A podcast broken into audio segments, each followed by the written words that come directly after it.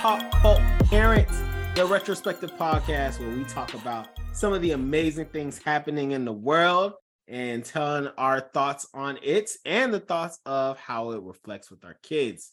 This is Niels RY, aka you bald headed demon.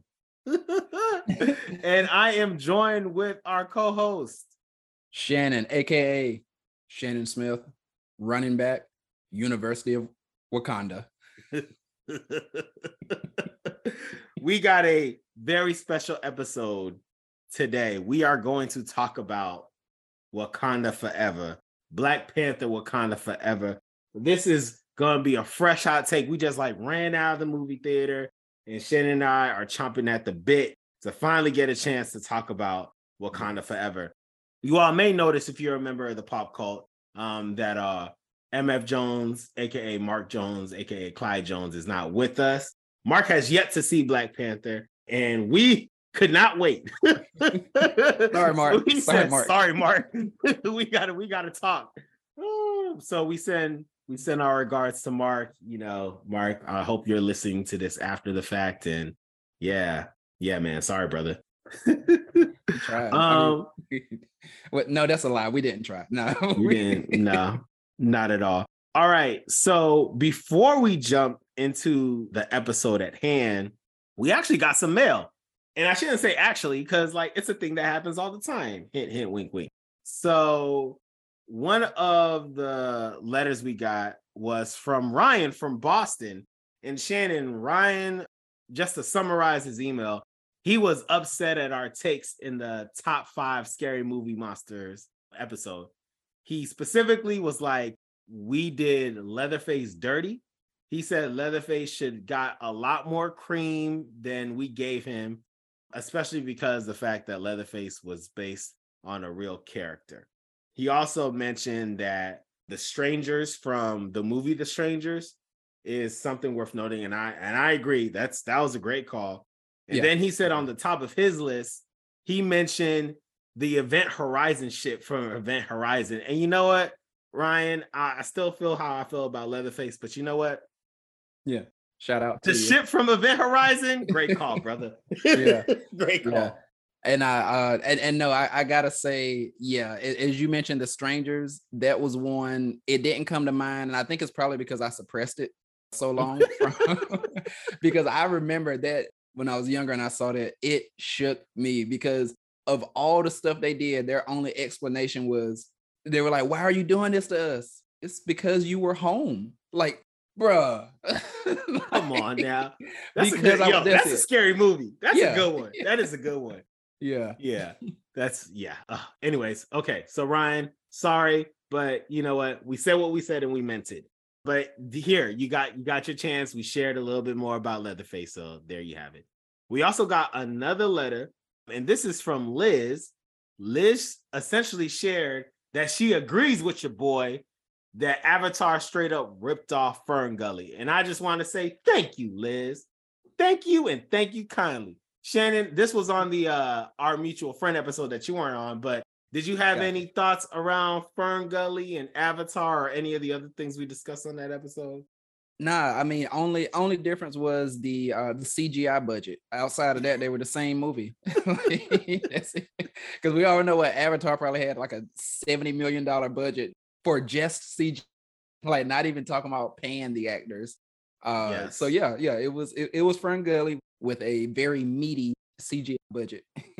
And, and I agree, obviously, as you know. The only thing I will say, so this is one of my, you know, theories, one of my takes that I've said probably since the beginning of Pop Cult Parent, which is this. When you combine space with anything, it essentially makes it better. When you combine space with brownies, you get cosmic brownies. Cosmic brownies are better than regular brownies, supposedly. When you combine space with ninjas, you get Jedi's. So there's just a thought process when you combine space with anything. Space with basketball, you get Space Jam. When you combine space with anything, it's, uh, it, it becomes a better product. So when you combine space with Fern Gully, you get a billion dollar movie. you, you get one of the most sold movies ever. I say that not to say that Avatar is a great thing. I say that to say Fern Gully was that good, y'all. Fern Gully was that good. All they did was make Space Fern Gully, and it became one of the biggest selling movies ever. So that's all I'll say. Cool. We're ready to move on. I know if you want to say anything. Oh no, no, no, no. I'm over. I'm over here. I'm over here just nodding. I can't be seen, but I'm like nodding. Like that is true. That is true. They just added space to it, and and again, yeah. If you just think about, it, I'm like, yeah, Fern Fern Gully, great. What about Fern Gully in space? Mm-hmm. Tell me more. With River Panthers, yes, yeah. that's that's essentially it. James Cameron. Oh man. Anyways, okay. So now, now to the matter at hand. We are going to talk about Black Panther: Wakanda Forever. So, Shannon, I thought it makes sense to go over a little bit of the history just to give folks the context of, of the movie and some of the things that were shared in the movie. Before we do that, spoiler warnings. If you are here and you have not seen Black Panther Wakanda Forever, we are going to spoil the mess out of this. So please either turn turn the podcast off, go watch it and come back, or be okay that we're going to spoil everything for you. But we are going to go in it is what it is. We talking the we talking the movie, the themes, the post credit scenes, like so, I, like all of that. Like we we might even spoil something about the credits. Like maybe there was somebody who was the executive producer. That was a surprise. I don't know. But if you don't want that, then come on back when you're ready. Okay, so a bit about the history. First and foremost, Namor. I'm sure a lot of you all have questions about Namor. I actually go in depth about Namor's history in the Our Mutual Friend episode 48. So if you want to hear more about that, just tune in on that episode. What I will say about Namor is that the movie Namor and the comic book Namor have some subtle differences. One is that Namor in the comic book is from Atlantis. He is a mutant, but he's from Atlantis. Atlantis is, you know, the same Atlantis as Aquaman's Atlantis. I'm assuming that's part of the reason they didn't want to go for it and Namor is they don't really tell you what Namor is like ethnicity wise in the comic books, but it's assumed that he's Asian. So what they did was in the in the movies, they based it out of Mayan culture. They Talokan, I believe, is the name of the city. Like it has a lot of like Mayan emphasis, and of course, if you've seen the movie, the the stories around how the Mayan people use like their religious leader to like find the heart-shaped herbs and and that's how they ended up in the water and that's how Namor became one of the first mutants. Namor is very old though. Like in the movies he was old, in the comic books Namor is old. He's one of the oldest Marvel characters ever. And pretty much the last thing I'll say about Namor in general is that they like how he fights, how strong he is, how durable he is. That is like on par with how he is in comic books. That's how much of a badass Namor is in comic books. So, like, if you were wondering, like, did they overpower him? Did they underpower him? To me, my personal opinion, he like that was extremely accurate, like extremely accurate what you can expect from Namor in the comic book. So, like, yes, he's that much of a badass, and he is that hard to beat. And like, there's probably only a few people in the Marvel universe that can beat him one on one. That's just what it is. Even though he's arrogant as a mess in the comics and potentially annoying or charismatic, depending on whatever you're reading, he's a badass to beat. So that's it on Namor. Shane, you want to say anything about that? Uh, no, I mean, what what I was looking at, he's, I mean, he's basically, I, I can't even think like just the combinations of of power, strength, speed, all of these types of things. Because like power, strength wise, he's like Hulk or stronger in water, and really realistically on land as long as he's sort of like close-ish to water. Uh, so yeah, uh, and I know we'll get into it, but bruh, I have I have never I like I knew of Namor Submariner, you know, as it was mm-hmm. as it was mm-hmm. called, and I knew the stuff, but bruh, I had never seen him obviously on the screen or even in any of the cartoon movies or anything. So to see the stuff he did, like I mean, he's turning on a dime, like you know, any any Tesla, Ferrari, or whatever. Like he he he goes from zero to sixty faster than that. Turns on a dime, like yeah, like dude, yeah, dude couldn't be beat. yeah, pretty much. He's like in water. He's Superman, pretty much. Mm-hmm. So it is what it is. All right, a couple other things worth noting. So in the comic books, you may you may know this, you may not know this, but Wakanda actually gets flooded in the comic books. It was a lot worse than what was in the movie. Like the entire country of Wakanda gets flooded by Namor, and that hundreds of thousands of people die. So we got a little uh, less, a more subtle version of that than what was in the comic books. So that's another thing that was in there as well. Shuri, I'm sure everybody knows this at this point, but Shuri actually does become Black Panther in the comic books. This happens during the Reginald Hudlin run, and Namor is actually involved in the story of when Shuri becomes Black Panther. I, if memory serves me right, T'Challa is like knocked out. I think everybody thinks he's dead, and uh, Storm tells Shuri to become Black Panther because I think they're married at that point. And so that's how Shuri like earns the title. She like does all the stuff. She does the like fight. She takes the heart shaped herb, and she becomes the Black Panther. So again, that's very that's comic book accurate. Few more. One, Riri Williams. That is a character. She was written by BMB, Brian Michael Bendis. You may remember Brian Michael Bendis being mentioned if you are old school pop cult parent head, because I mentioned him in like our second episode when we talked about um, Into the Spider Verse, because he was the same writer that created Miles Morales. So yes, this white guy makes a whole bunch of dope black characters for Marvel. So, yes, thank you, BMB. Uh-huh. So Riri is actually 15 when she's in MIT, and Tony Stark is alive when she is doing her thing. He's so impressed with her that he like takes her under his wing because she like essentially built an Iron Man suit from scraps.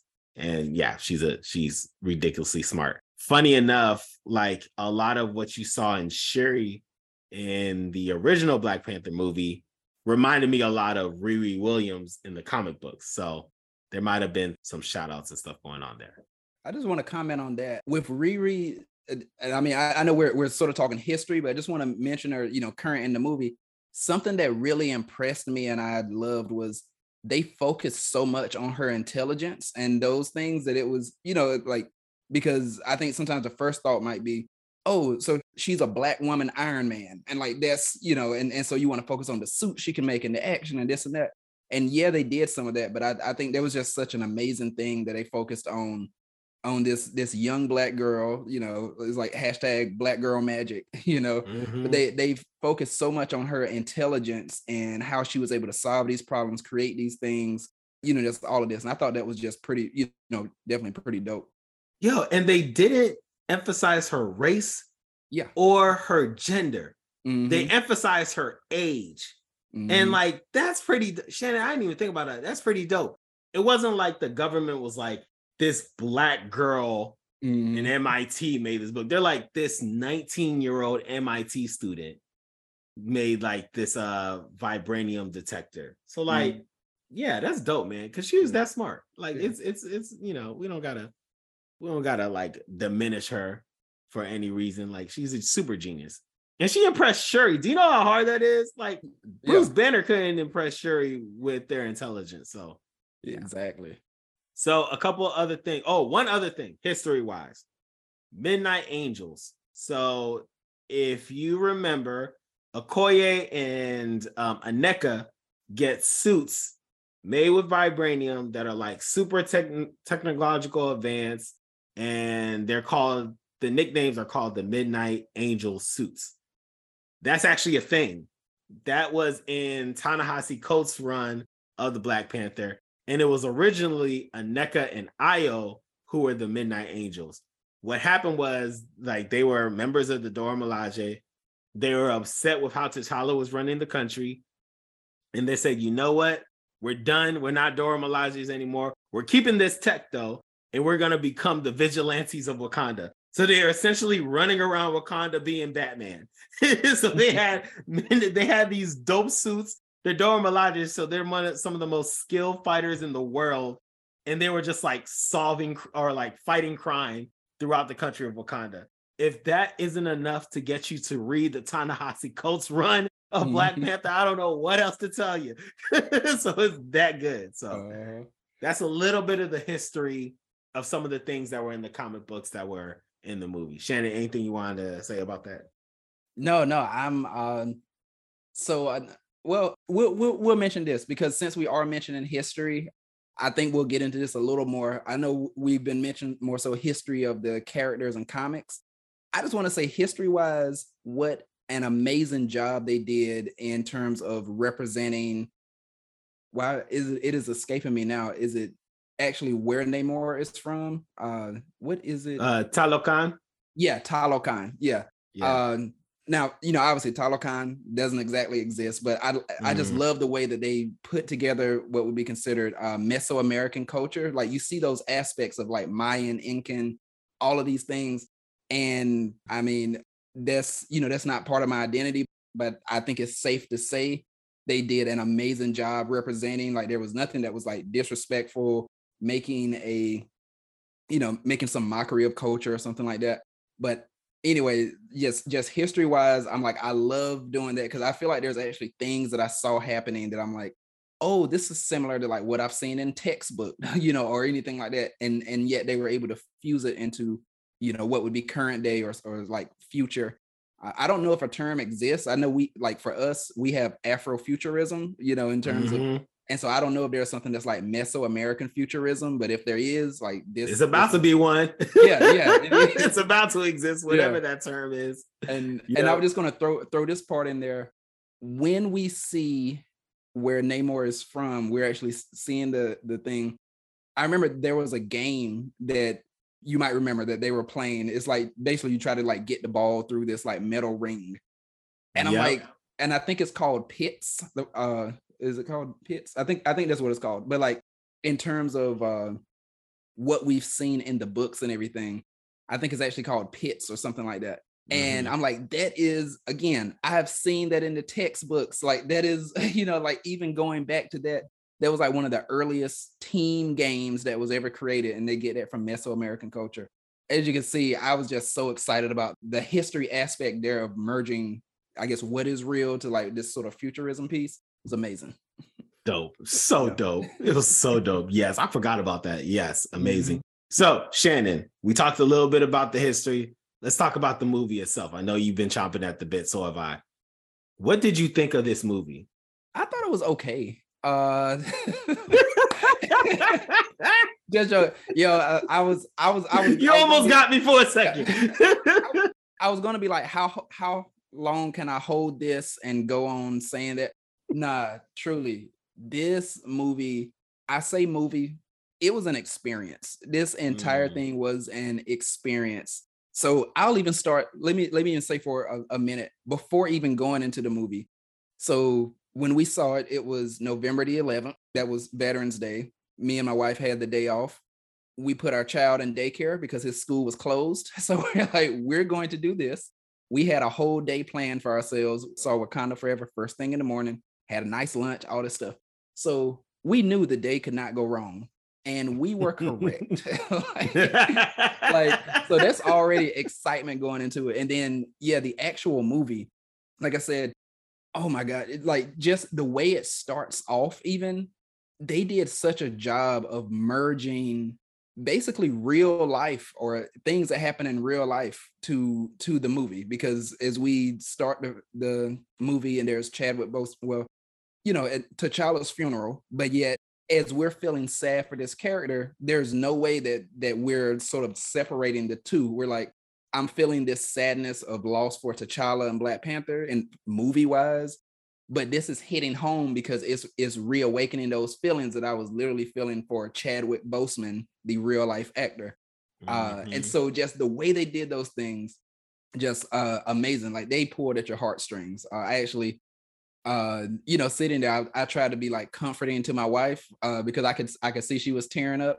That was just me trying to play big and bad. Like that was, you know, I was feeling the same way and just try to feel, try to be like, oh, it's her. Uh, but yeah, You're so, a good one, Shannon, because Shamel was sure enough comforting me. I was the one like, oh my god, it smells like it's okay.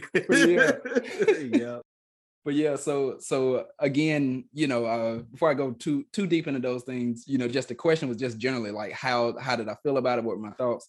Amazing movie. It was an experience. it tied so much in, so much happened in this movie, like for this literal movie, but for the future of the MCU as well. Like, you know, introducing certain characters that we'll get into a little later, uh, mm-hmm. introducing some characters, introducing some concepts. They said the M word. I don't know if, if maybe that's been said once before, but it hasn't really been said. The M word being mutant, and it was just mm-hmm. blatant. like Namor said, I'm a mutant. And you know, like we know how that battle has been for like years because we wanted to use terms like what enhanced individuals or whatever. Yep. Yeah. Yep. And now they're finally like, yo, we can do this now. Like we're going there. Metahumans. Sorry, metahumans is my favorite one. Yes. Yeah, yeah. Metahumans. and so now they're like, oh, we're going there now. We ain't gotta, we ain't gotta, you know, bite our tongue. Like, yeah, we're saying mutants because you know what's gonna happen in a couple years. Just go ahead, get your money ready. So yeah, again, so much happened in the movie. Emotional. I loved it. It was an experience. And and you know, because I'm cheap, I feel like, man, like there should be something that you do that you're able to see this again. Uh, and it's and and it is. It's called pay for it. Go to the theater, pay see it again.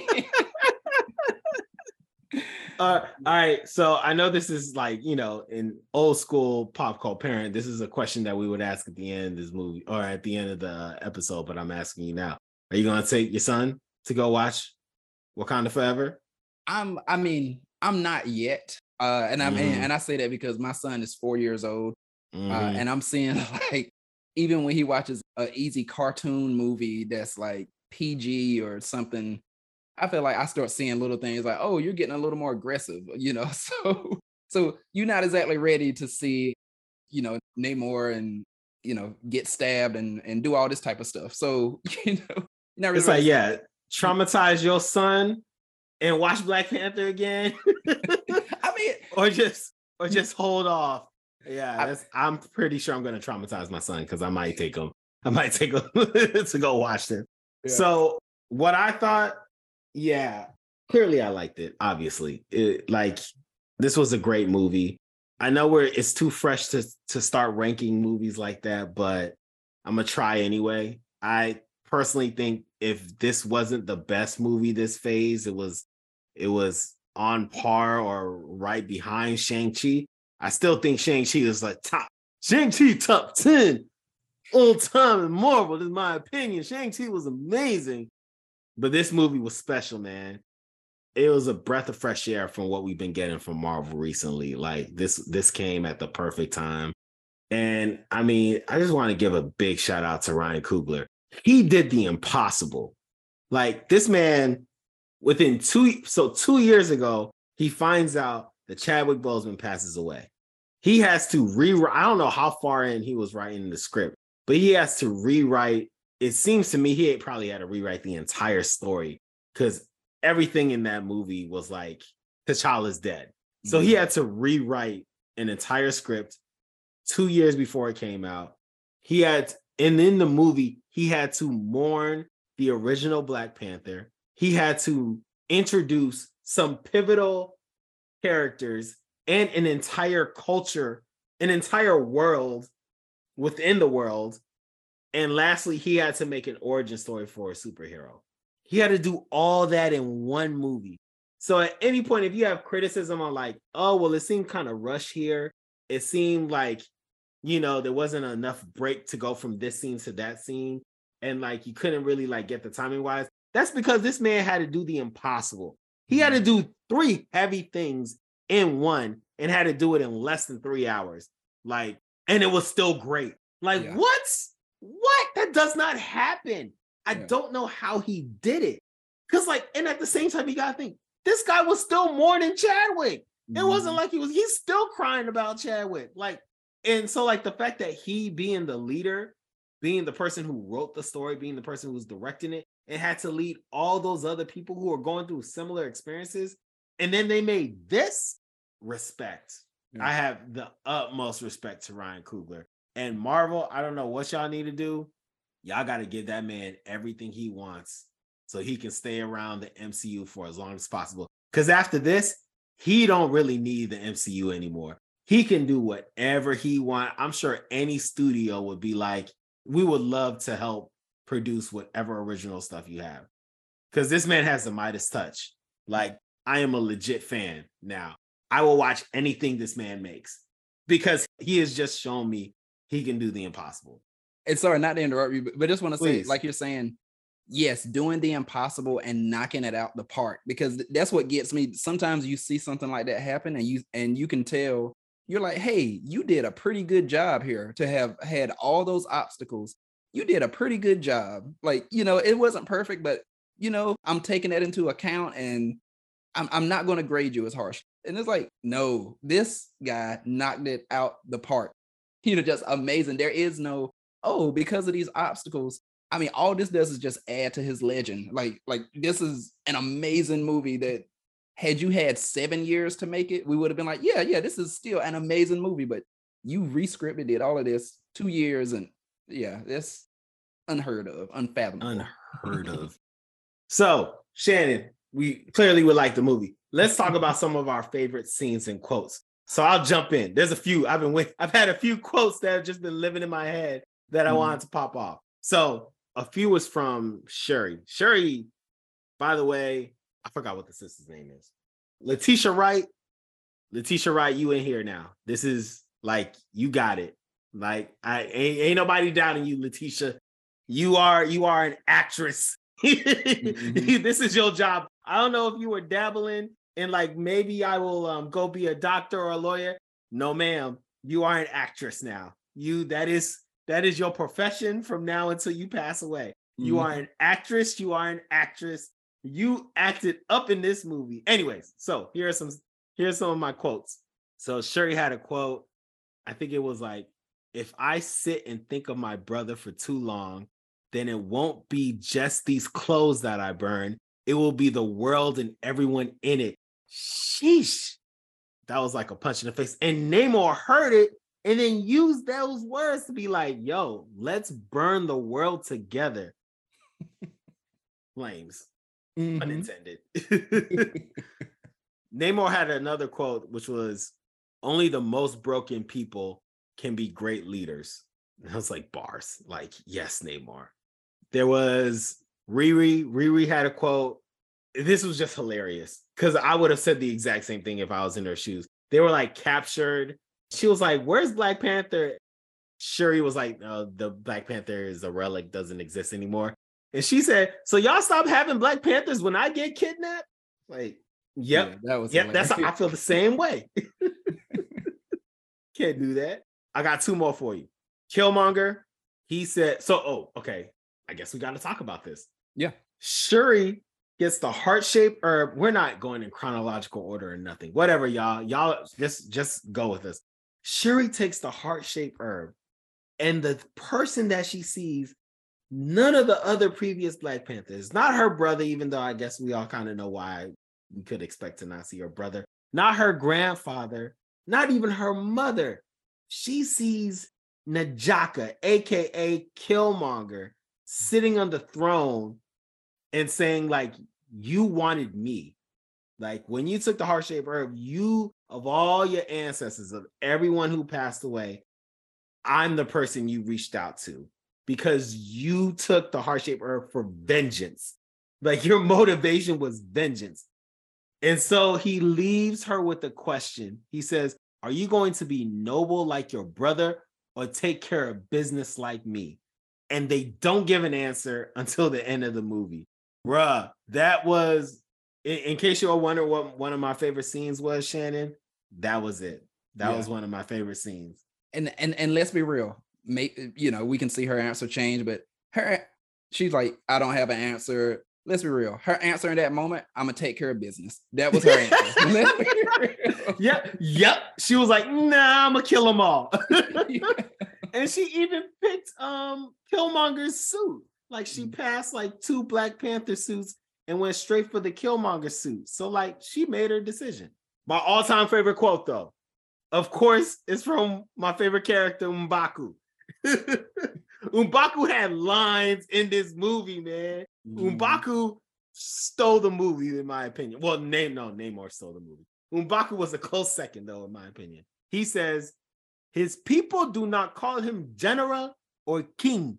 They call him Kukulkan, the feather serpent's god.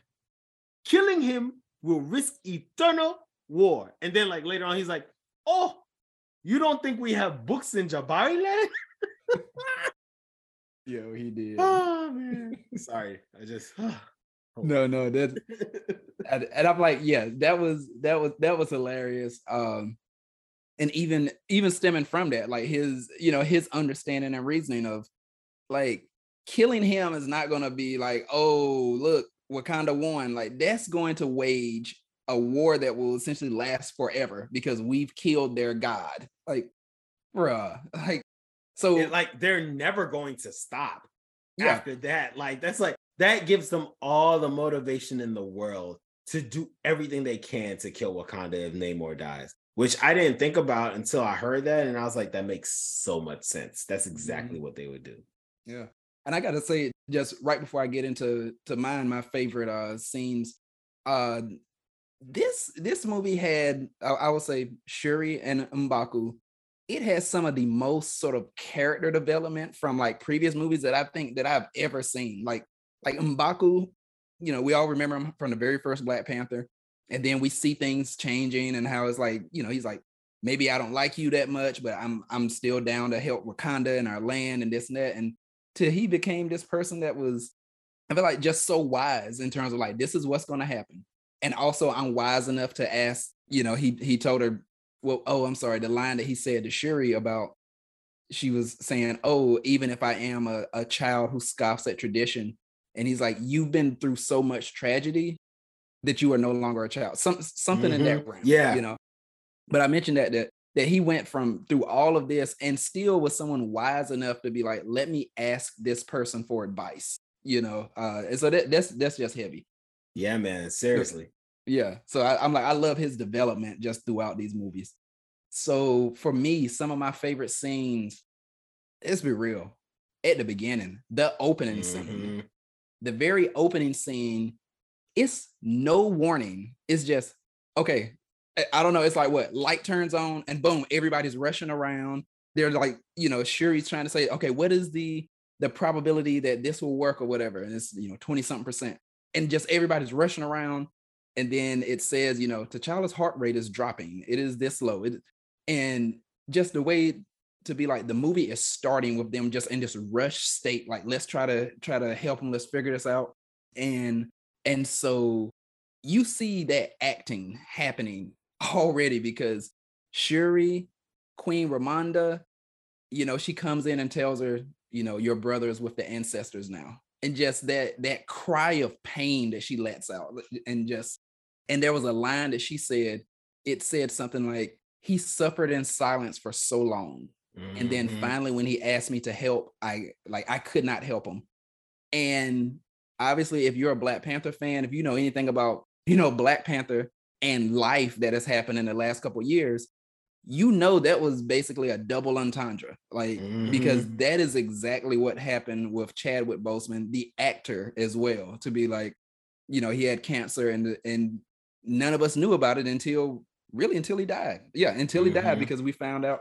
And so to be like, I'm sure he had a, a, close circle of people that he trusted and told and things like that. But outside of that, it is he essentially suffered in silence for so long. I'm just like, ooh, like that hit. And so that yeah, was man. Yeah, that was that was like one of my, you know, like I said, favorite scenes because it already, you know, it pulled at the heartstrings.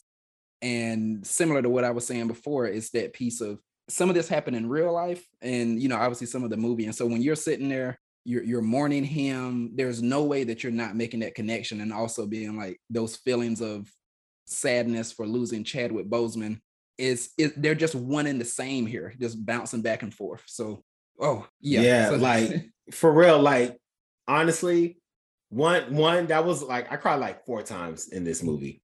That was definitely one of them mm-hmm. and the power of that scene, Shannon, to your to to what you're saying is like we were mourning, like we were mourning Chadwick and T'Challa mm-hmm. at the mm-hmm. same time. And like when you see Shuri cry, it's like, yo, I don't know if she was acting.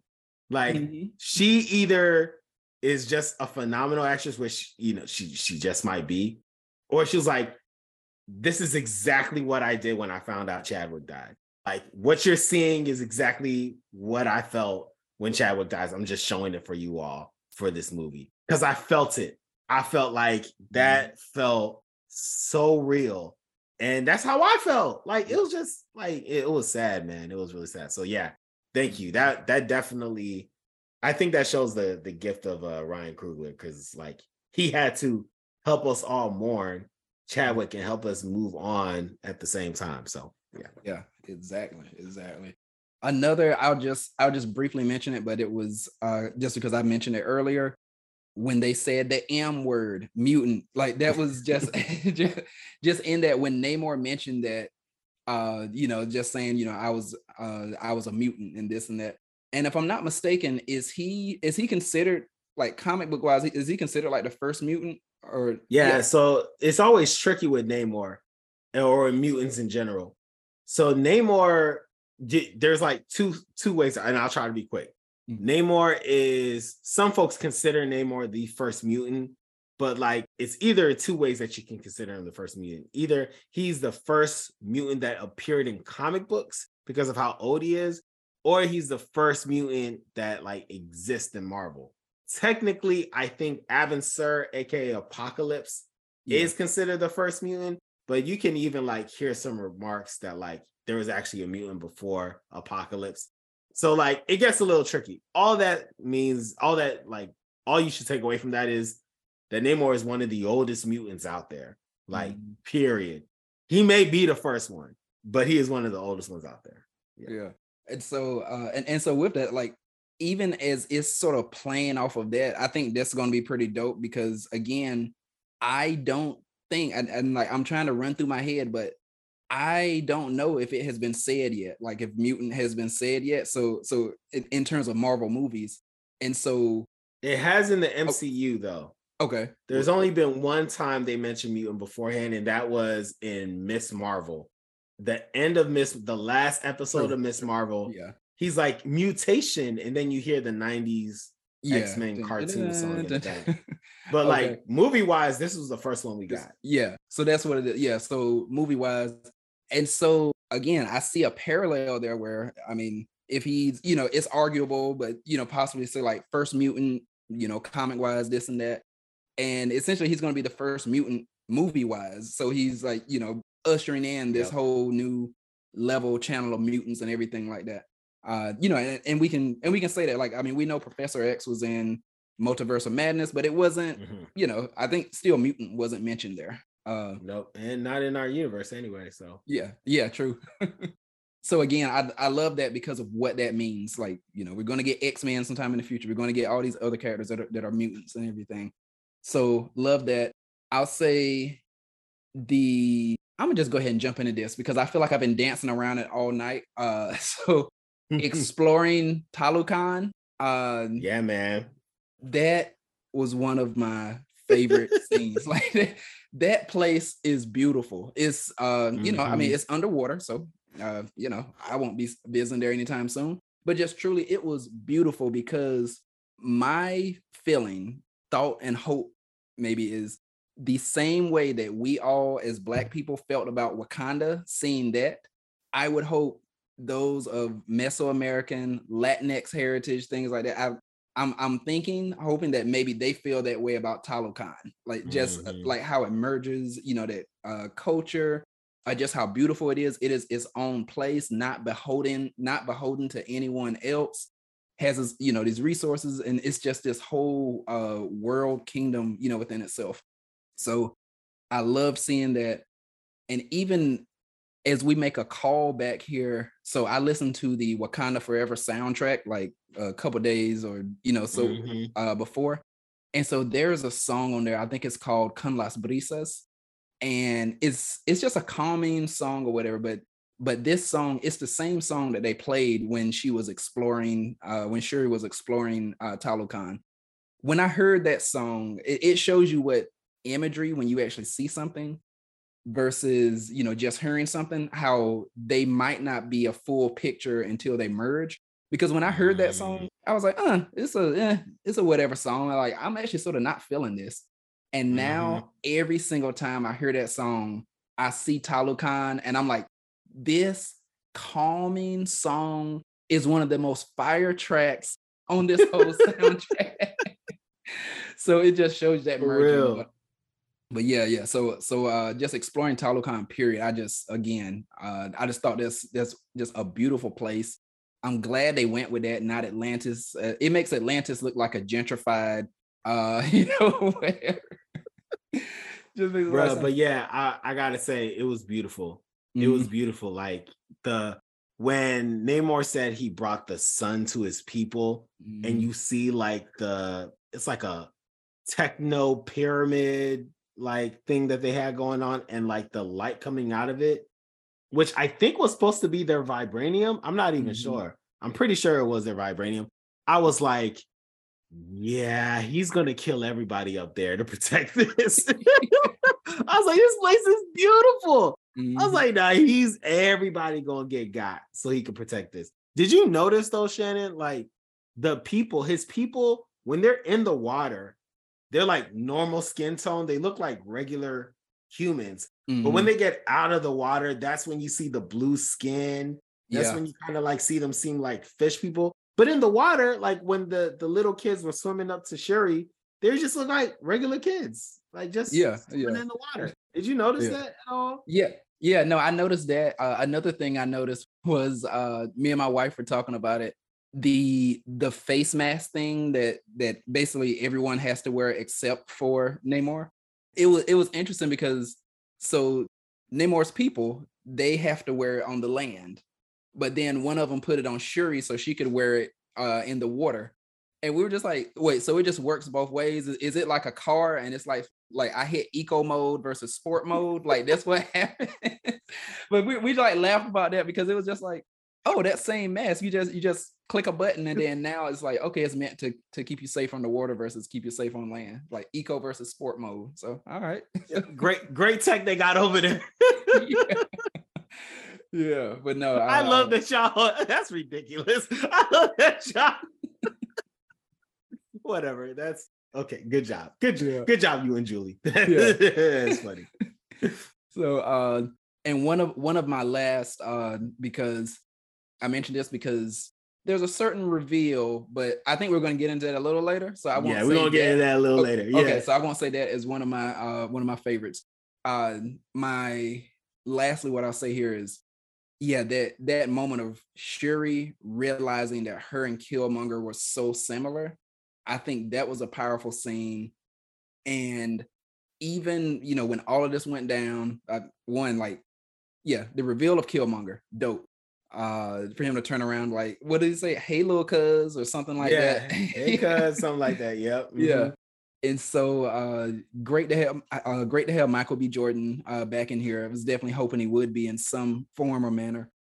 But the way he broke down her family as well, being like, your dad, he was a hypocrite. Your brother, he was too noble. So and so was, you know, um, you know, like they, and even the way he said, your daddy, he would have killed that scientist. He did it to his own mm-hmm. brother. like, And it's Like- like, yep.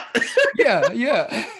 and all she could do was sit there with and like cry because it's like you talking about my daddy, my brother, and, and you not wrong, but man, like don't do yeah, he was kind of going in, but it's like, hey, he ain't wrong. Yeah, he ain't yeah. wrong. and so and I think even with her, you know, you you you mentioned the costume, but to me, maybe it was just thinking about it too much, or maybe not. But it seems like, especially towards towards the end, it looks like you could really see in her costume, like yes, it had some of that gold trim and things like that that Killmonger had, but still like the black and maybe a couple pieces of silver like uh T'Challa's. So it, it just shows that sort of Mm. what exists there. She's like, I am basically, I'm part of Killmonger. I'm part of T- T'Challa, like in terms of how I'm, you know, how I'm moving and things like that. And you can see it in the costume. Which I'm like, that's pretty dope because yeah, she, you know, we'll see how she goes in the future. But yeah, she she's in that piece now where she's like, I'm doing some noble things like my brother. I don't think she's gonna completely be like him. And I'm doing some stuff, getting it done, you know, like like Killmonger but I don't think she's gonna be completely like either one of those, you know.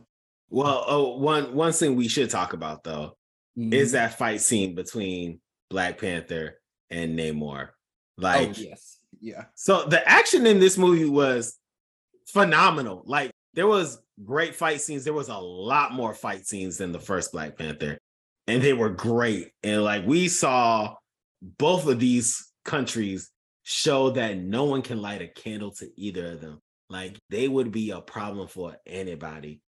But that last fight scene, because you never really see Shuri as a fighter. Like you've never like seen Shuri fight until this. Like, I mean, she's always used her tech as like mm-hmm. her like defense, but you never really see her like go in. And this shows you nah, Shuri knows how to fight. Yeah. If you are royalty in Wakanda, you have been fighting your whole life. Mm-hmm. So it shouldn't have been a surprise to any of us that Shuri can like throw down. And you know, also being a recipient of the heart shaped herb probably helped as well too. But Namor, that was a fight. Yeah. And they were like ruthless. Like they were like, one of us is gonna die. yeah. Like they were going in. Yeah. I'm, I'm like, that's and, and, yeah, that was really the outcome. Like, I mean, luckily, uh, I mean, that was really the thought of the outcome because yeah, luckily, I mean, it didn't necessarily end that way, but that was the way it was headed. No one was like, my plan is to fight you until you quit or until you surrender. It was like, no, like, yeah, we're fighting. One of us is not going to walk away. Maybe neither one of us walks away, but if I die, it's because I died killing you, you know? Yep. one of us is gonna die. yeah. but yeah, that was that scene. Sheesh. It was a it was a great fight scene. It was yeah. well, actually, I would throw out there probably the one of the best fight scenes. Again, Shang-Chi. Shang-Chi's up 10. Shang-Chi's up 10. So outside of that, it's one of the best fight scenes I've seen in this uh in this uh phase. So yeah. And, yeah. and it, and it it does have me wondering how they will do going forward because she like you know she cut off one of his ankle wings and and I'm like so is that going to affect them in the future? Is it just going to grow back and so in the future we can just pretend it didn't happen? Is it going to have an effect on him? You know, so Bruh, he is a what 500 year old mutant mm-hmm. like Shannon, that's gonna grow back. He's gonna be fine. I didn't see him limping or nothing. He's gonna be okay. Oh, that's hilarious. So we got two distinct cultures here. I think it will be interesting for the pop cult for us to kind of just talk about some of the similarities, maybe some of the subtle differences between Talokan and Wakanda. So was there any stuff that you that you saw that came up for you? So much. Mm-hmm. Both mm-hmm. as we break it down, at the end of the day, both want to protect their people and their resources, you know, and everything. And they're not, well, sorry, I misspoke. I was about to say, and they're not trying to go to war with people. Sorry, my fault, Talokan. Uh, yeah, they they definitely trying to do that. Yeah, yeah, that's, that, was, that was exactly what they're they about the action. Yeah, yeah, but but you know, at the end of the day, both of them they they're choosing their paths or whatever with their people in mind. So Talokan is like, yeah, I want to burn down the world or whatever. And it's because I know if I don't burn down the world, they're gonna come after my people. I can't have that happening. Uh Wakanda, I mean, you know, they they like sort of hid hid in the background for so long. Now they've decided to, okay, we're gonna let the world see us, but because we still want to be able to protect our people and we think we can do stuff that can even make the world better. But at the end of the day, they, they both just want to protect their people. I mean, the the visual standpoint, both mm-hmm. beautiful places. Uh, Wakanda and Talokan. Uh, again, I was mentioning uh, Mesoamerican futurism. I'm gonna keep saying that till it becomes a thing, unless yeah. there's already something. as well as um, I'm sure between now and the end of the podcast, we're gonna think of a, a name for Mesotech. Yeah. Meso song. We're we'll we'll we'll we'll we'll work on it, y'all. Yeah. Uh, and then of course, you know, our uh Afrofuturism, even some of the other things, I think as as strong as we feel about, you know, the Wakanda forever as we cross uh, you know, our right arm over our chest and then our left arm over that, you know, for Wakanda. I think there's going to be many, many people Latinx culture that are doing essentially the hand signal. the yeah. hand signal. Yeah. That, did you uh, did you did you catch what this was? Shit, uh, y'all can't see me pop up, but I'm literally looking at Shannon and doing the uh the hand gesture. Did you catch like what a, that was? A ball type thing, but no. What? When Namor sits down on the throne, his throne is made out of a giant shark's teeth. Oh. And so when you see the hands come together, it looks the same as the shark's mouth that is made of the throne. So it's essentially saying like this is our seat of power. So like, you know, it was that's that's what I took from it anyway. So I thought that was dope.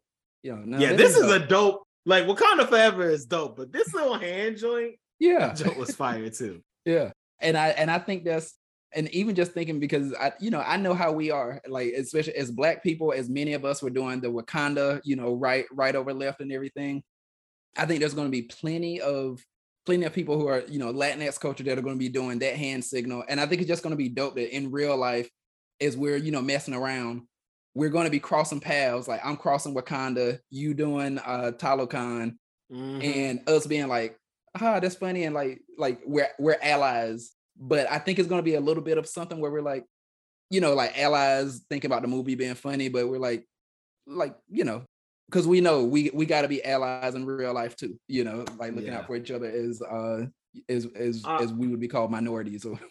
our poor Afro Latino brothers and sisters out there so confused at what they got to do now. there's, maybe there's like a like a I don't know. They're gonna they're gonna have to figure something out. It's gonna be a little confusing for them, but yeah, whatever. Yeah. Y'all got two. Y'all got two. You can do either or, man. That's, uh-huh. that's what we'll say. Yeah.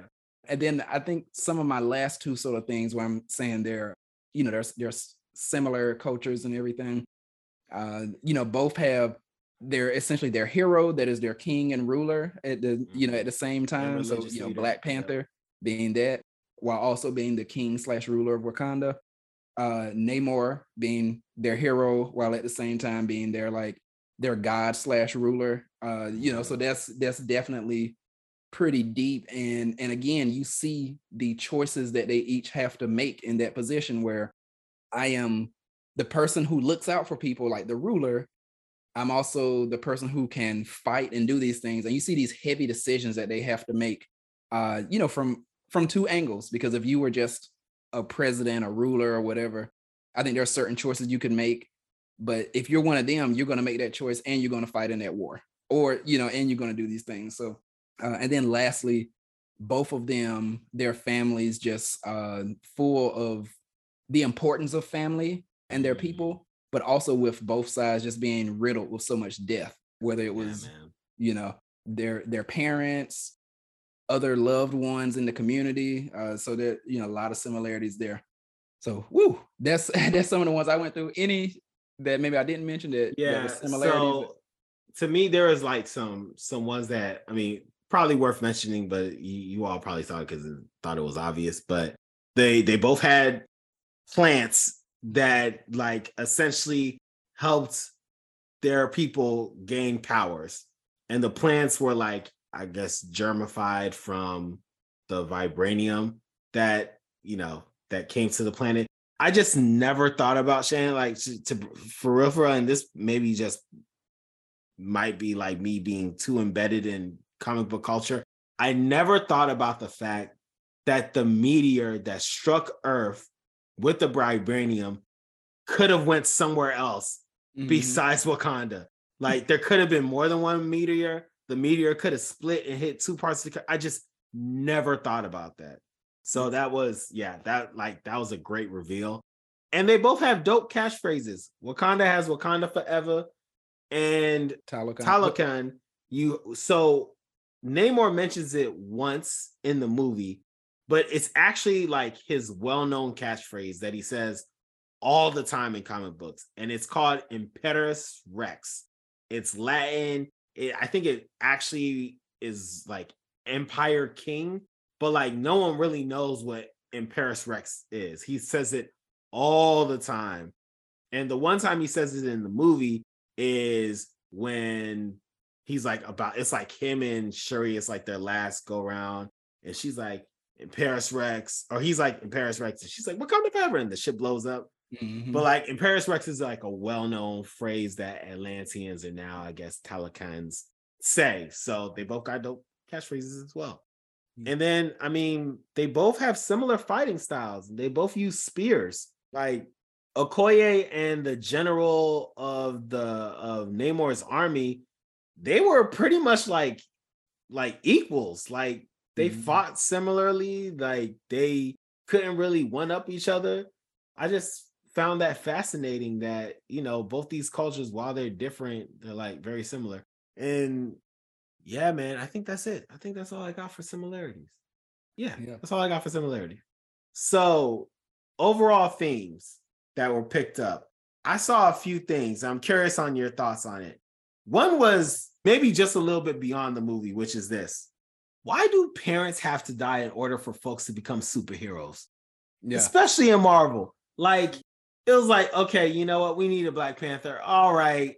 Queen Ramonda, you gotta go. So Shuri can have enough comeuppance to mm-hmm. become the Black Panther. And if you look at all the Marvel superheroes, almost all of them had a parent or both their parents die in some way, shape, or form in these movies. And I just feel like I don't and they, you just talked about Namor and Namor's mom and what happened with him when he became like the protector of his people. Mm-hmm. Like there's just a thing about parents and death that like spur folks to be superheroes. My wife had a hot take on this. And she said, what did she say? She said it's because like the that's like the last thing holding them back. Like the last thing holding them back is like their parents and like knowing that they have their parents to depend on and look up to. And so when that's gone, like they have like nothing holding them back to like fully be realized as like what they can and should be, which is a superhero. Mm. So that's that's Shamel's take. But what did you have any thoughts on that? Or did you notice that at all? Yeah, yeah. Uh, so I'm a, I'm gonna make one jump and then jump right back. You saying that? Hey, I can only go so many episodes without mentioning Dragon Ball Z. And I look at when you say that, it made me think of like Gohan in the Cell games. Like his his dad was dead. You know, it's yeah. essentially Dan. And even though I mean there were some other things holding him back, but like with his, his dad being like his dad. yeah, yeah. Here's a senzu bean cell. What? Yeah. to this day, man. But anyway. But yeah, I just bro. remember that was like he unleashed like his full power and it was like nothing's holding me back anymore. I I didn't want to do this and my dad's gone, everybody's gone and you know. So anyway, it made me think of that. Jumping back, yeah, uh, a theme it goes along with what you were saying and and I was going to even take it a even a little more specific as we say parents, specifically motherhood. Uh, that was a theme mm. throughout. Again, yeah, Queen Ramonda uh, dying, Namor's mom dying, how you know how he became after that, and then Nakia. I, I'm saying now, we we hinting towards it, but there, mm-hmm. but Nakia, you know, as well. There's just this whole theme of of motherhood and you know what that what that means, the role they play, and and then to you know to your point, like you're saying as well, maybe when they're gone, sort of what happens then, and you know some mm. things like that. So mm. So yeah, so I think there was yeah. there was definitely a theme of motherhood throughout the movie. And I and you you there was actually something else I picked up that you kind of just talked about too. So I if you were to ask me what I think this movie is about, I think it's about two things. One is like kind of what you're talking about, which is what do you become after you mourn? Mm-hmm. Like what is what is the process of like who you are before this death and who you become after. And I feel like that's what this movie was like showing us. Like there was Namor before his mom passed, and then there is Namor after his mom passed. When his mom passed and they buried him, and he saw how his people were treated, his mm. the land people were treated, and he was like, I cannot have my people exposed to these like colonizers, pretty much. And then he became the protector of his people. And then there was Shuri with like the death of her brother and then the death of her mom and like what she became. Not saying this by no way, shape, or form to glorify like what happens when someone passes that's very close to you in your life. But there is a meta, the like the mourning process is a metamorphosis. And I think the story talks about like how you're impacted by grief and how it's a process and there is another side of grief and i think we were able to see what happens to some of the amazing people in this movie when they get to that other side of grief. So i thought that was one. Yeah. And then i think the other part is like a question which is what are you willing to do to protect your people? It is a question that the americans are asking themselves the french people like in the embassy they're asking themselves. Shuri and Okoye and Ramonda have to constantly ask ask that question throughout the movie. Mbaku has to answer that question, and of course, Namor literally says out loud to Shuri, "Like you just saw my country what do you think I have? Now you know why I have to kill this scientist. Now Mhm. you know why I have to go award to them. Like you, I have to do everything I can to protect my people. It is my job. I have to protect my people. So I felt like that was the theme throughout the movie, which is like, what are you willing to do to protect like what is sacred to you, which is your your home, your country, your people, your family, all that. So No, that's a that's a heavy one. And and it's like like to your point, there I mean, technically there is no wrong answer because it's you know, it's all like within your purview. And, and I mean, I know, you know, for us, we can easily see, oh no, going to war with the world, like that's not the answer. But to that person, it's like, I mean, this is the correct answer because again, you know, we look at, you know, Namora is like, if I don't go to war with the world, you all are going to try to strip us of our resources, enslave my people, or do something. And just, you know, just for the world to be like, no, we wouldn't do that. He's like, history proves otherwise. Like, He's like, but she had, and you Yeah. did, and you did it again. yeah. And then you did it again. And then Yeah. you did it again. yeah it's like if if if you will if you will basically destabilize this place to get diamonds like there there's no telling what you would do to my place if it's vibranium you know like or Mm. or or you're doing this to get coal you know or, or coal or gasoline it's like bro vibranium you would you would destroy us in a heartbeat and the only reason you haven't is because you don't know where we're at and you're trying to do it to wakanda so you know Bruh, so Shannon, I gotta ask. Yeah. Do you think Namor was right? you know That tells me uh, everything right yeah, yeah. Hey, I'm I'm like I'm like Shuri here. I mean, I don't have an answer. and it's like as I as I nod. Yo, I mean, you you you got to say I I mean, I I think he was because what else is yeah, like what what else is is stopping them from doing that because you're like I see you trying to do this to Wakanda and you know, you're failing at it because obviously, you know, they're stopping you, but that also brought up a point. There was just something I that I had written down here. I think a a slight, I don't know if this is a whole theme, but it's just something I noticed throughout the movie. That level of realism, because Mhm. I'm like, that is exactly what would happen. Like when they were at the United Nations thing, and then, you know, for them just to be like, so look, we're supposed to be allies here. And some of your people, and, and you know, like it's not like there are rogue people in this, like in France or whatever. They're like, oh, like we're gonna do this. And they took their orders from somebody. And like we're supposed to be Mhm. allies here. And we just caught your people. Here they go, they're returned safely back to you. You know, we just caught your people trying to break in our stuff and take uh vibranium. So and it just made me look, I'm like, that would be so real. Like if that So like, real. Yeah. so like, real. yeah. And and I mean in this movie, what it was, I mean, it was France that did it there, but it's like we know the US would do that. The US would do that, any country, even though we're like, yeah, let's be allies. You got this thing that nobody else has. Yeah, let's get that resource, you know, and and and you oh, you're not sharing it, even though you're not trying to hurt us, you're not sharing it. Yeah, let's let's get that. We're gonna go get it. yeah. And if you were not the most powerful country in the world, we would have got it already. No ifs, ands, or buts. And you're still trying, even though you know we're the most powerful country in the world, you're still trying to get it. That is amazing. The ignorance of the United States. so I, I'll say this about Namor. He may not have been right, but the brother wasn't wrong. He was not wrong. So, like, I think I think he was, you know, similar to Killmonger. He kind of went a mm-hmm. little OD with, you know, the murder and death. Like you probably mm-hmm. just need to pull that back a little bit. Yeah. But I gotta say, every decision that Namor made throughout the movie made sense to me. Every decision, everyone like, hey, Wakanda, I want to be your ally. Like, I completely understand the power, the scope, and the decisions you all have made, except for revealing yourself to the world. That's the one thing I don't get. But the guy who did that is gone. So, like, let's be let's be partners. I completely get that. Telling them to get the scientists because it's their fault. I completely get that.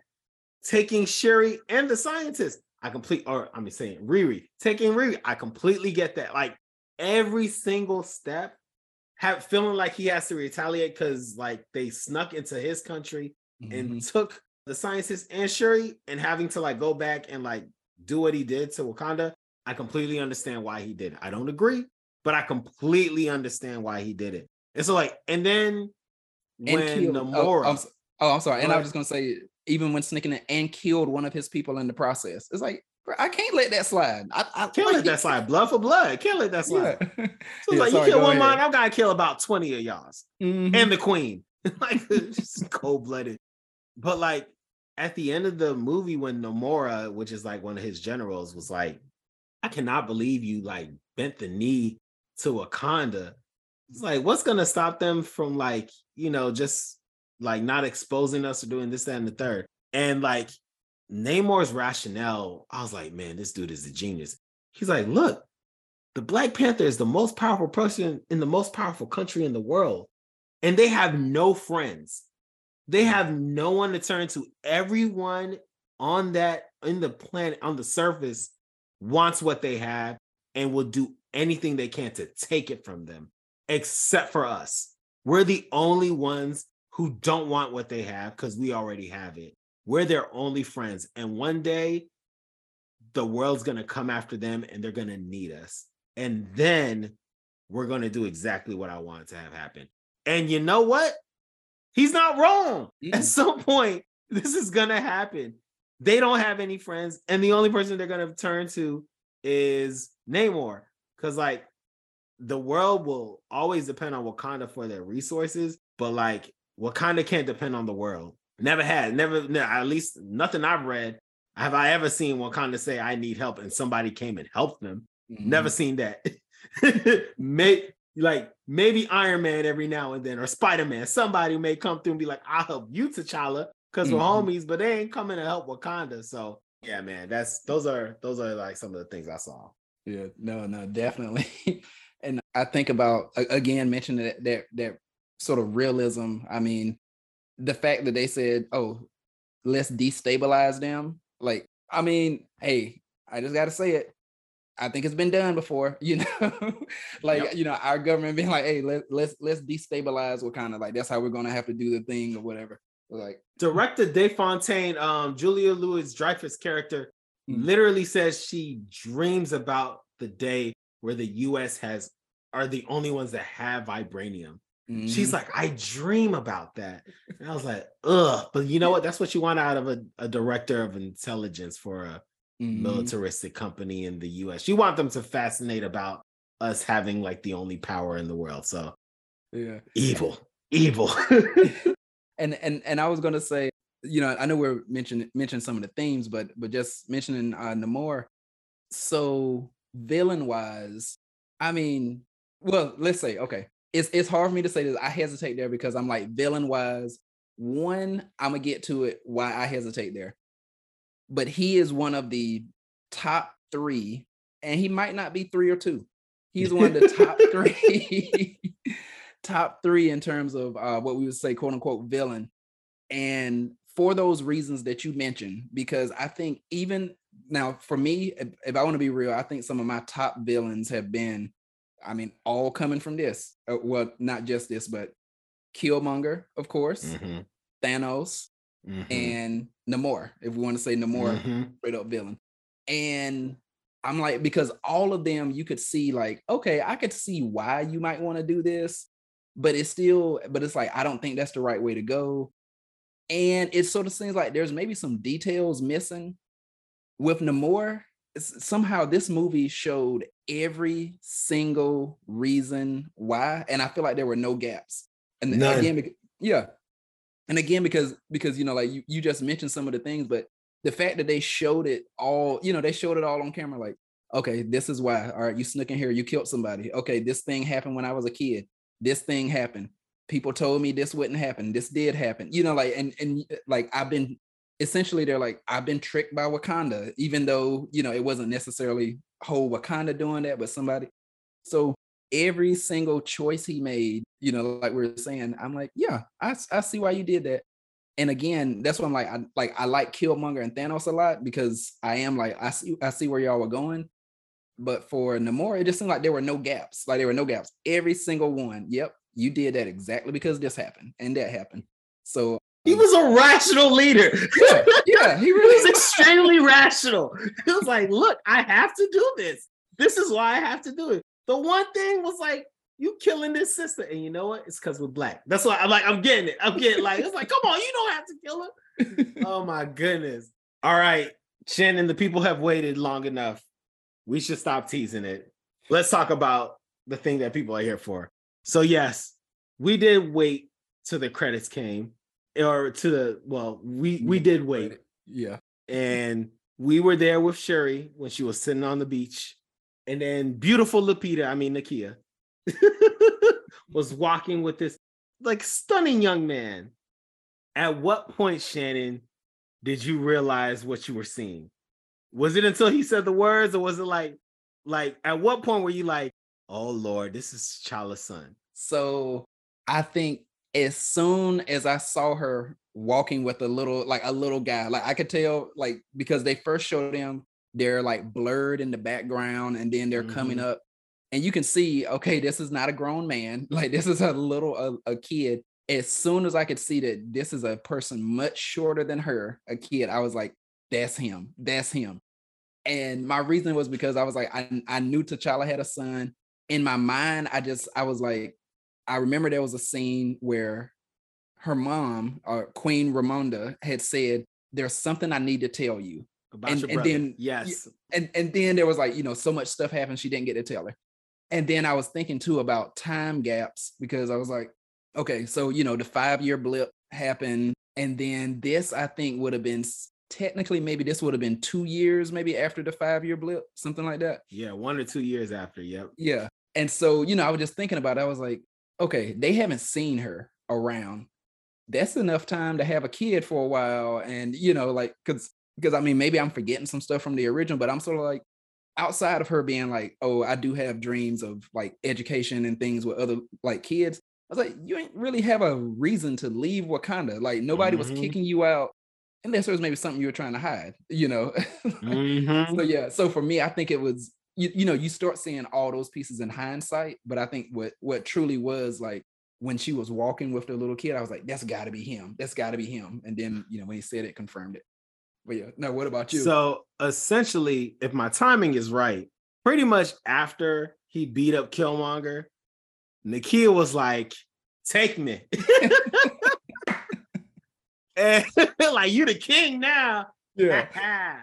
and because like after that, then like I think like maybe like a couple months after that is the whole Infinity War. So at that point, she was probably either in Haiti because she wasn't in Infinity War, so we can assume she's in mm-hmm. Haiti at that point. And then, of course, he's gone for five years, comes back in this a year later.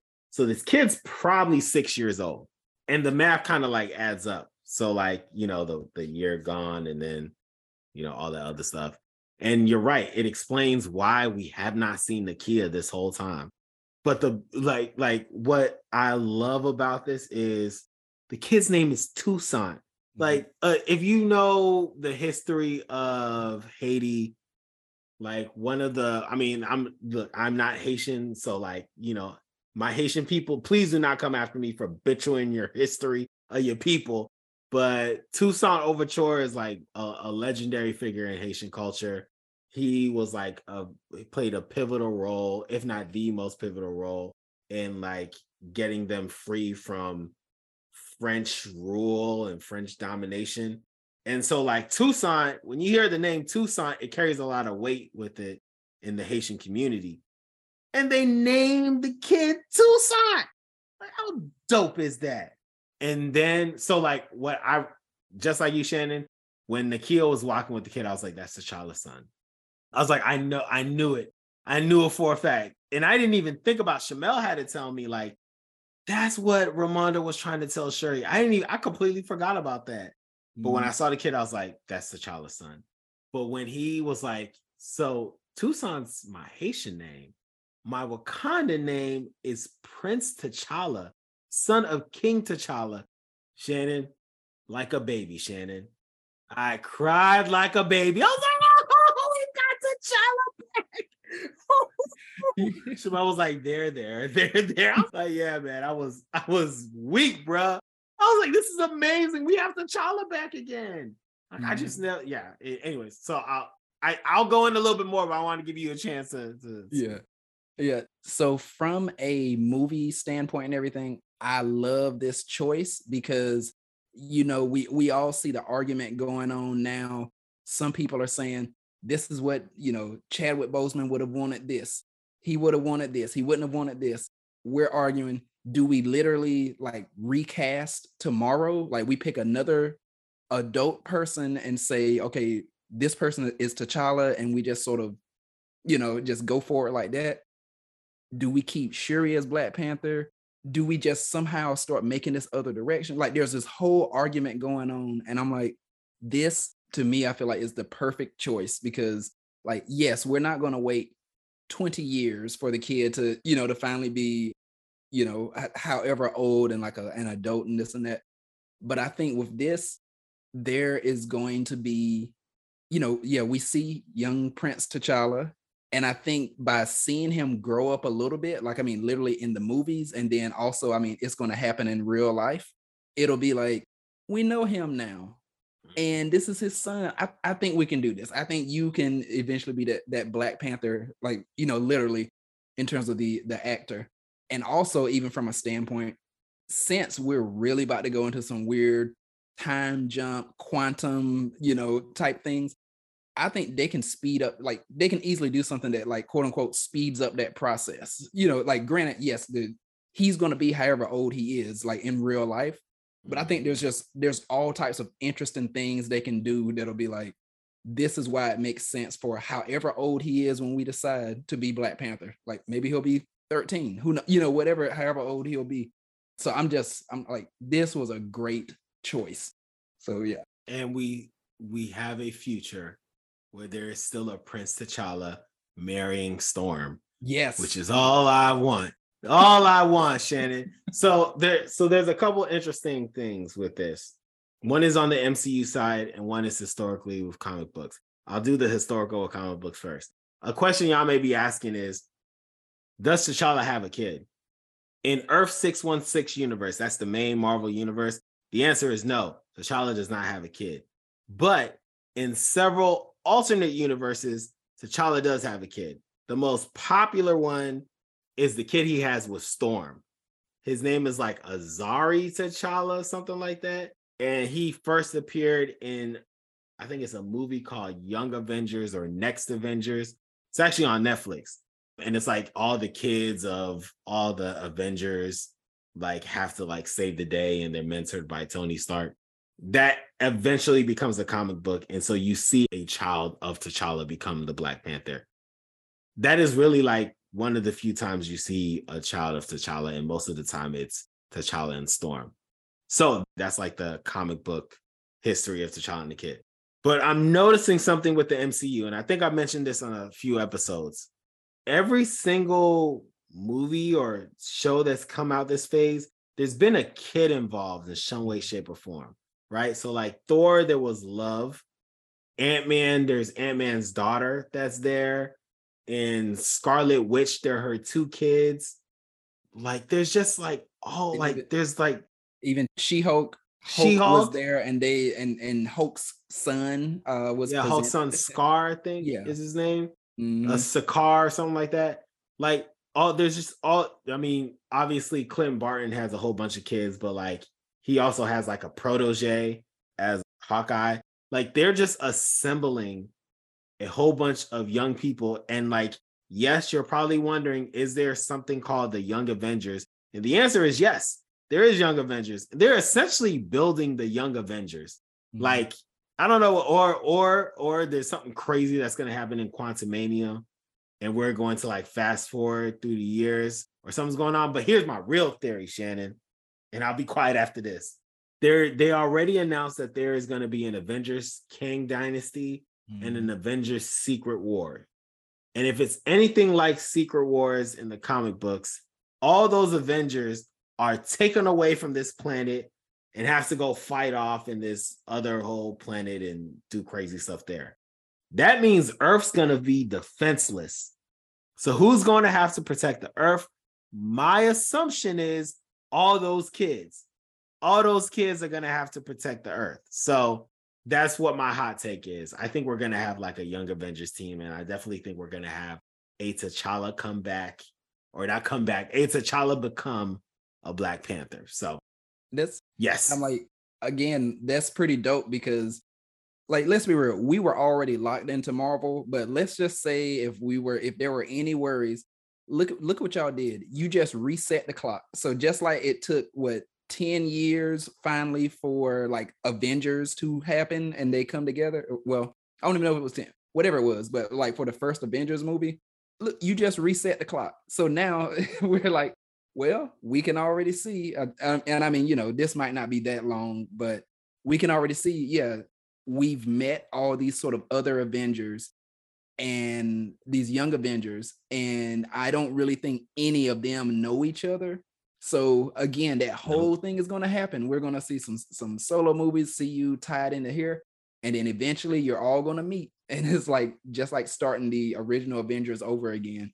Which again, that's pretty dope. I was locked in already, but now you you know you you just solidified why I'm locked in. So yeah. The big thing about this is though they don't really have a lot of epic comic book stories, at least from my knowledge. So that's going to be a little tricky. They're going to have to they're going to have to be a little creative there, but you know, whatever, we locked in. We're going to we're going to watch anyway. So mm-hmm. All right, so Shannon, any any last thoughts around just like, you know, the movie wrapping up, how it finished, how you felt after the movie wrapped up? Like what were some of your takeaways? Again, it was there there was so much there and i i keep doing this thing of i think where i'm i'm bouncing between what are some things that look that look like in real life and like in the movie and to me something that i keep coming to as well is like allyship like how we you know are mm. allies with each other and and again you know with a lot of my work outside of this diversity equity inclusion like i i look at it though i'm just like okay look here are two cultures two backgrounds or whatnot that have been historically oppressed and obviously we're seeing this sort of this world of hey what if we hadn't been oppressed? and like how amazing we could have been just you know sticking together using our resources and not having this sort of oppression from the outside world. Oh colonize that that probably would have been a better yeah, word. yeah yes, colonize, colonize. yes. You know and i'm and i'm seeing this and it's and again it's pretty dope because i'm like in the real in the real world hopefully hopefully you know we're we're working together uh you know from these things and then obviously in the movie yeah you are seeing wakanda you know and namor his you know his kingdom and everything like yes you know they should be should be ally i'm like they should be allies i'm it's funny i hesitate there because i'm like yes they should be allies even though it sounds like you know Talokan and Namor is still like, yeah, we plan on burning the world down. Like, like that's still happening. yeah, yeah, yeah. That's that's you know like, but but you know it's um, but that's outside of like literally trying to burn the world down. Like you see how they are. To, I'm like that's beautiful. Like that's allyship. Like hoping to you know to work together, bringing your your two kingdoms together, working together. You know whatever it might be, keeping each other's secrets, whatever that is. So that's that's just something that's like a sort of a lingering thought that um that I'm seeing and noticing and then outside of that, I've said this just multiple times. This movie was an experience. It was great.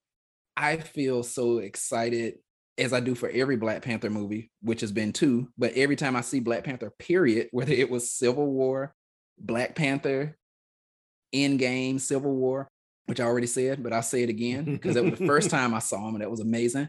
So, but but again, I feel excited for those who are uh, of Latinx culture and everything, because again, I think this is that ability of I know the way I feel about Black Panther and Wakanda, and so hopefully this is that feeling of they like there's representation, there's this world here that you know that that they're seeing, and so uh, I just feel excited for them. So that's amazing.